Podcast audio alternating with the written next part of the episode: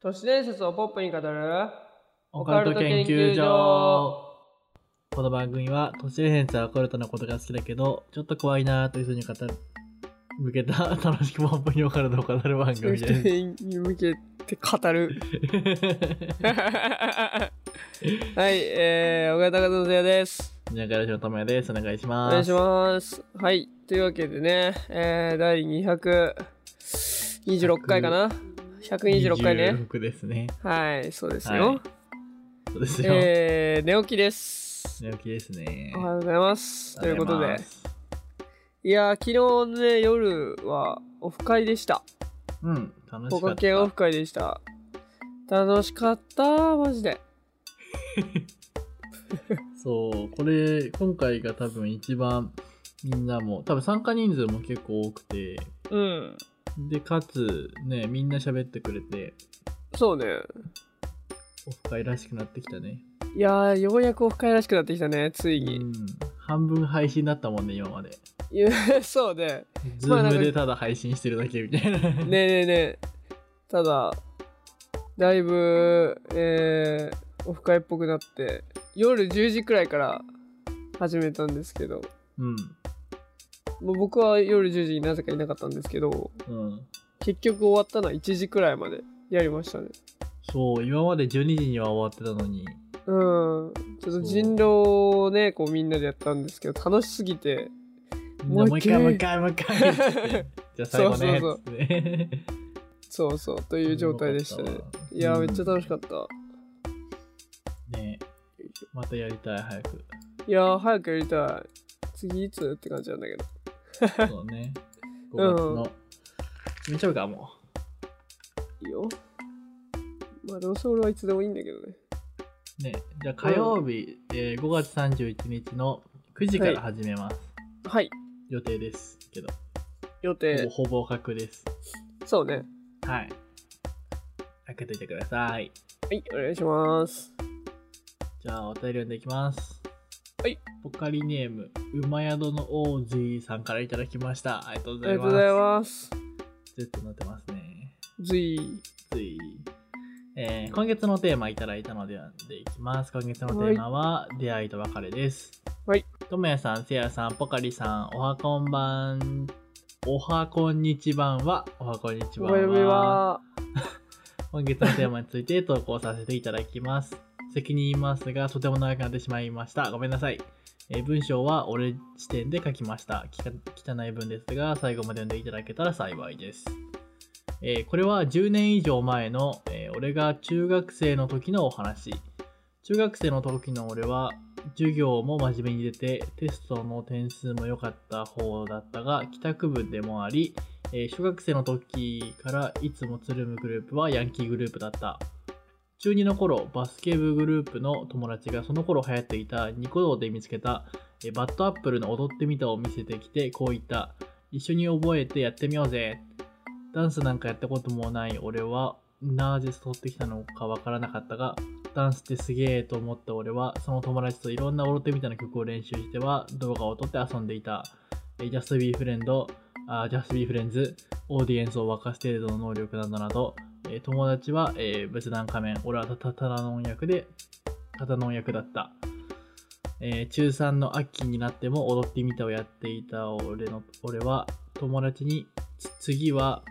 つがい木枯らしをやらないかと提案された動画を見るとどうも男女で踊ってみるようだったが、えーまあとりあえず友達とダンスを覚えた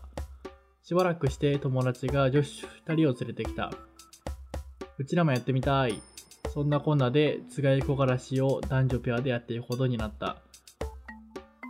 俺とペアになってくれた女子、えー、過去以下 J と呼ぶ。とは、えー中学の、中学校からのクラスメートで、ヤンキーグループつながりの女子ヤンキーグループの一人だった。J はクラスでも可愛い方で、天然系なキャラだった。先に振り付けを覚えていた俺は、えー J に教えながら動画を完成させるため頑張って一緒に練習した動画自体は何とか撮れたが、えー J の照れが出てしまい終始下を向いた動画になってしまった俺の持っている仮面ライダーダブルでいいのこれうん ダブルのお面を貸してやればよかったと反省している中3なんてあっという間で3学期の中盤友達からえー J は地元の友 J は地元の高校ではなく勝手に予想して読 むな遠い関東方面の高校に行くらしいということを聞かされた J の家庭の都合か知らないが、えーなんとなく、えー二度と会うことはないだろうと思った俺の家から15分も自転車で走れば海水浴場や港に行けるため放課後でもサイクリングをしによよく海水浴場や海岸沿いをに行っていた、えーある日たまたま夕日を見に行こうと思った地元は瀬戸内海に面しており綺麗に夕日も拝める俺は遊歩道でゆっくり自転車をこいで夕日を見ていたすると目の前で J が制服姿のままで立ち尽くして一人で夕日を眺めているのを発見した俺はまるで映画の映画じゃない漫画のえー見開きのシーンを見ているかのように錯覚した春が近づくにつれんは春が近づくちょあのちゃんと読んでください春が近づく風に J の髪は揺れただ凛とした表情で夕日をじっと見つめていた夕日が沈むまでどれだけ時間が経ったかわからないが J は夕日を見つめ俺はその J に見とれた見とれていた、えー夕日が沈む瞬間に J は涙を流したように見えた俺は見てはいけないものを見たような気がしてポスに隠れた、えー J は夕日が好きなのかいつも見ているのか今日の夕日は一段と綺麗だったのかやっぱりみんなと離れるのは悲しいもんなそれともいやうぬぼれるなよ俺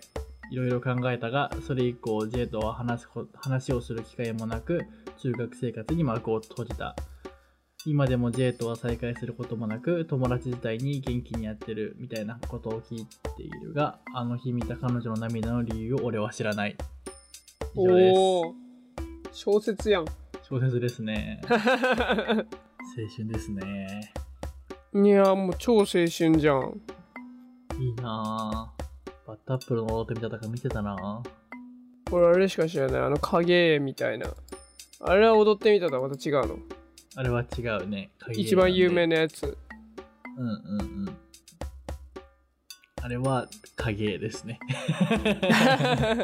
でもあれ踊ってなかったっけ踊ってはいるけど、なんか踊るってよりもなんか、う動き動き踊ってみたは踊ってみたで別のがある。あーうん。ジャストビーフレンズとかも見てたなぁ。あーもう全然わかんないオーディエンスを沸かす程度の力は知ってる曲が好きだった、うん。な覚えてる僕、高校の頃だな、多分見てたんでも。ああ難しいっすよ、結構。全部うん。オーディエンスは、振り付けは見たことないけど、うんバットアップルもジャスピーフレンズもそこそこ難しかった気がする。初手バッドアップルはやばいうーん。まあ、振り入れをしたことがないからわかんないけど、多分結構難しいんじゃないかな。へえすごいね ねえ。いいなぁ、なんかでも。こういう青春というか。そうねまず男女ペアってことがありえなかったからね、うちの高校は。高校はねうん。中学で踊ってみたやろうぜって、なんか、すごいね。うーん10年以上前まあでもそうだよねこういうのが流行ってる時代だもんね多分うん。言うて僕らも中学校からニコニコは流行りつつあったからね。あーでもなんオかタクあサんイドまはりそうよねなんかまださうん人権得てない時代だよねあ多あ、そ分う、オねタクが人権オタ得てない、あの、肝って言われた時の時時代だね。そうよねその時代なのにすごいねねえ、しかもバスケ部のグループっていうのがちょっと面白いよね。うん独特だよねなんか、 うん。へ偏見だけど結構嫌ってるイメージがあるじゃん。完完全な偏見だけど、うん、あーでもなんとなくわかる、中学の時はやっぱまだねうん。なんか運動部はやっぱりオタク嫌いみたいなうんそれ傾はちょ向っにとあるよね。ううんん、まあでも戻ってみたはもうオタオタク文化ではないのかなそれとも特にいやーでもこの時代でニコ動はもオタクかううんだって10年以上前だよ確かにね。僕も中学の時ニコ動見てたけど、うん。やっぱオタクだもんな。うん見。てた人はみんな。うん。おかしいなぁ。いにしえのオタク西へのオタク。そう。で、今月のテーマはね、多分今日で多分最終日なんですけども、はい。ちょっとあと2本残ってるんで、まあちょっと今日はね、長くなっちゃったんで、次回5月入っちゃうんですけど、は5い月。始まりに2本、パパッとご紹介させていただきます。わあ、5月のテーマ何にしようかね。確かに、ゴールデンウィークの楽しいエピソードでも聞く予定と実行した合同話と、うん。じゃあそれで。 それで、じゃあそれでいきましょはい。う。はい。というわけで、第126回スタートです。スタートです。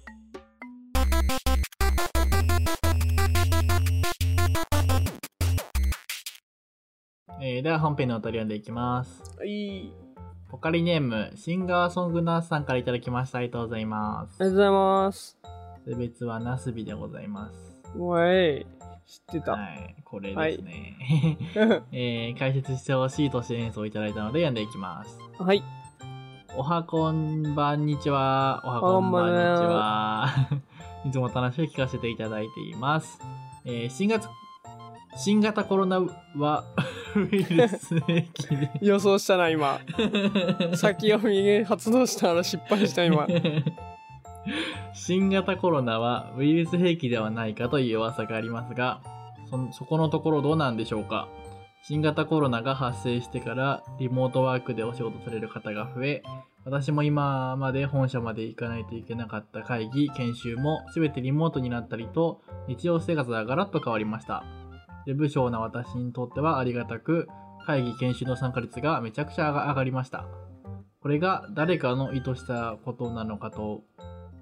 ふと思うことがあります差し支えない範囲で教えてほしいですよろしくお願いします以上はいです、ありがとうございまあすりがとう。ございますということで、まあ、コロナの陰謀論ですね。うんもはやセンシティブな話題とは言えないという感じがするんですけど、むしろ。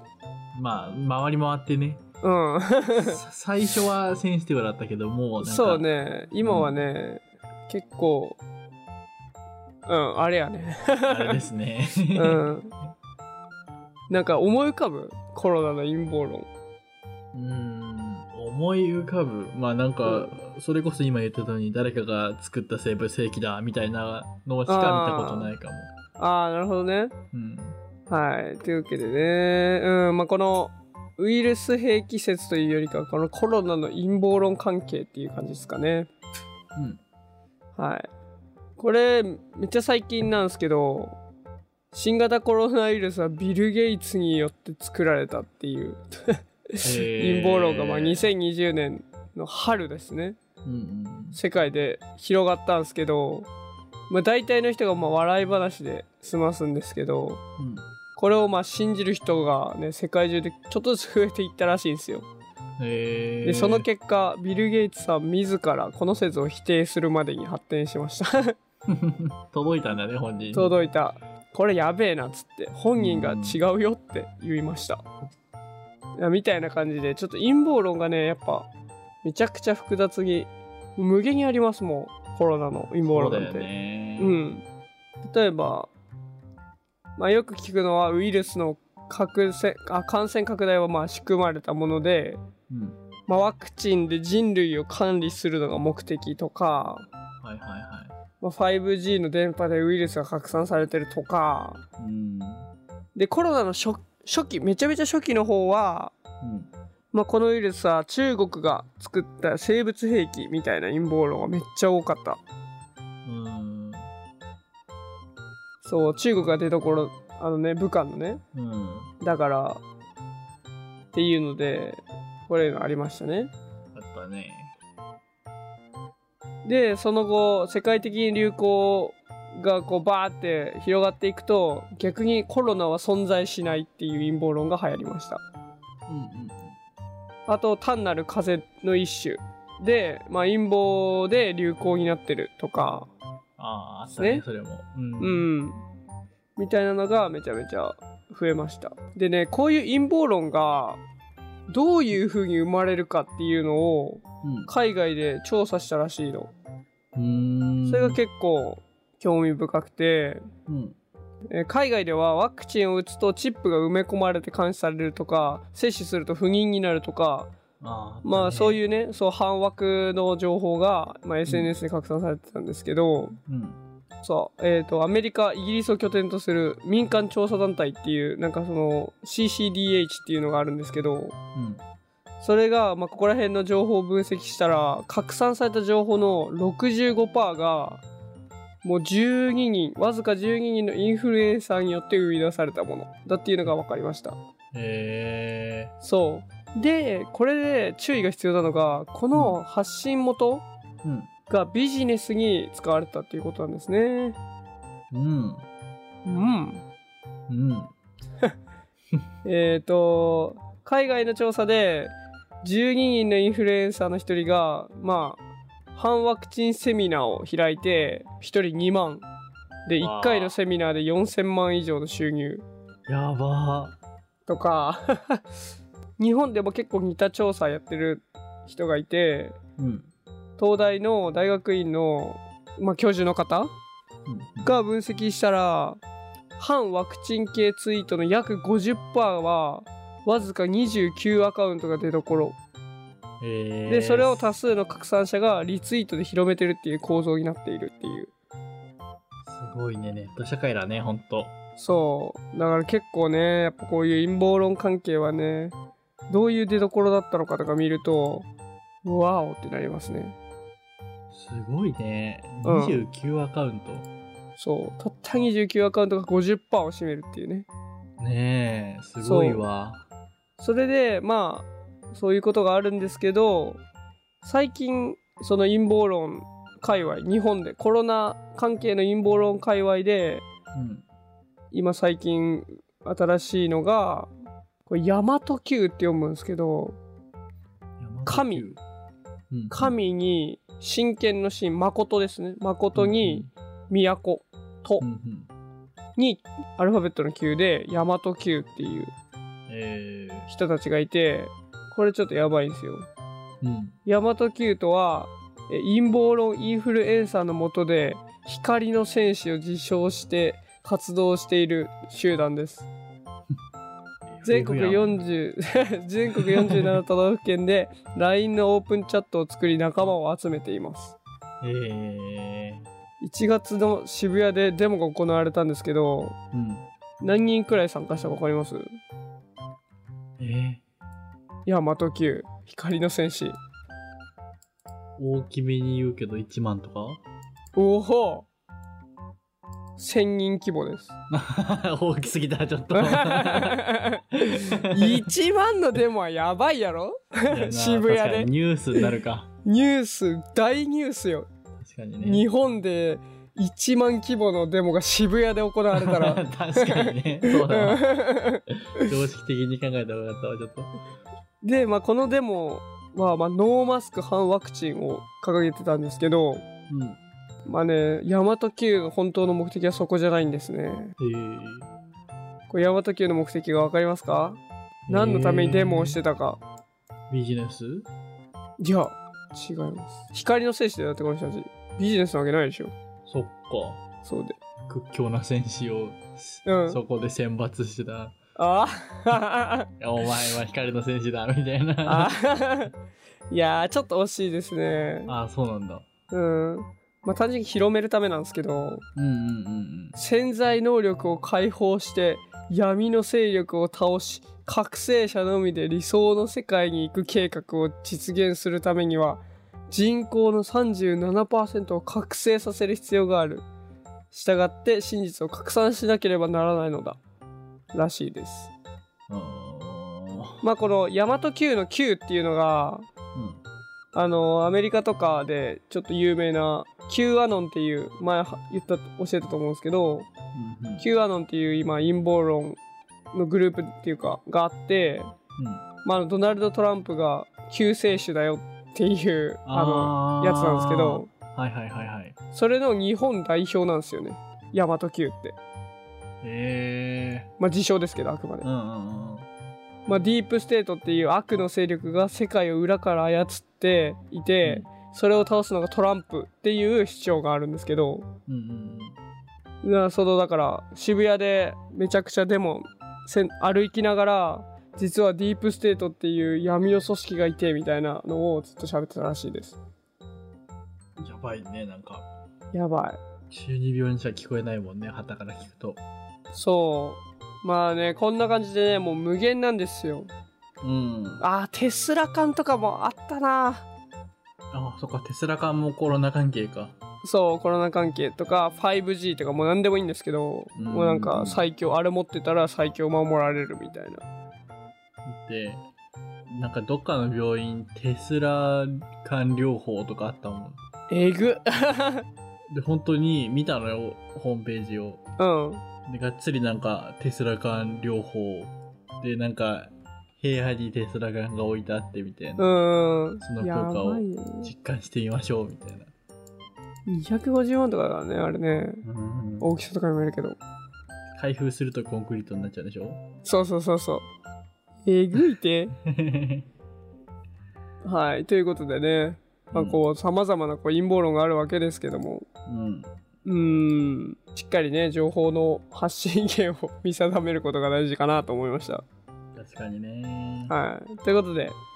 コロナ陰謀論やつら研究結果発表お願いします。研究結果は、はいやっぱりインターネットは、嘘は嘘であると見抜ける人じゃないと難しいんですね。ああそれってあなたの感想ですよね。いや、でもまあ、まさしくだよね、この、これは本当に。まあそうやうね。んうんまあ本当に、まあ、それが嘘かは分かんないけど、うん陰謀論なのでね。まあまあもちろんうんまあ、ただ、全貌全部信じちゃうと危ないよっていう。まあそういうことですね。話ですよねそう、うんビジネスが絡んでる可能性もあるからね。うん気をつけましょ気をつけましょう。 はい、ということで、第126回でございました。う。はい。はい。コロナはもう終わらないのかね。うーん、もはや風邪とかしてるからな、本当に。ね、本当インフルみたい なイメージになっちゃってきてるようね。んそうねい。完全にインフルだよね。うん。もう。だってかかっても、ああ、かかったんだ、みたいな。 ねえ、きつ魔いね。女狩りみたいになってたけど、前までは。そうね。かかった瞬間もう、やめにコロナだって。それこそ田舎とかでなったらもうなんかやばそうだよね。うん早く回っちゃうから。うん。もう今となっちゃう。もう周りもバンバンかかってるしね。ねえ、うん。本当に多分もう共存の道なんだろうね。うん、まあそうやな。うん、まあインフルと変わらんよね。のかね。うん。っていう感じはしますね。うん昨日 iPhone を SE の第3世代に変えたんですよ。ああ言ってたねうん。で、iOS15 からマイクモードっていうのが導入されてて、知ってる知らない声を分離するっていう、まあ、ボタンがあるんですよ LINE 通話とかしてるとうんこれがマジですごくてほんほんほんその声を分離するをポチって押すとうんなんと電話してる時にドライヤーしてても多分気づかないです相手はあーノイキャンみたいなってこと簡単に言うとまあそうノイキャンなんだけどうんまあそう何発信者側が向こうに対してのノイキャンやねああそういうことそうそうだって喋ってる人のドライヤーの音が聞こえなくなるの相手にねうんうんうんうんうんいやマジでこれがすごくてマジで分かんないのへえびっくりしたすごいね葵とそう葵と2人で SE に変えて一緒に、うんうんそれででその機能が欲しかったの UberEats でうんうんさうんこうバイク風の音やばいじゃんうん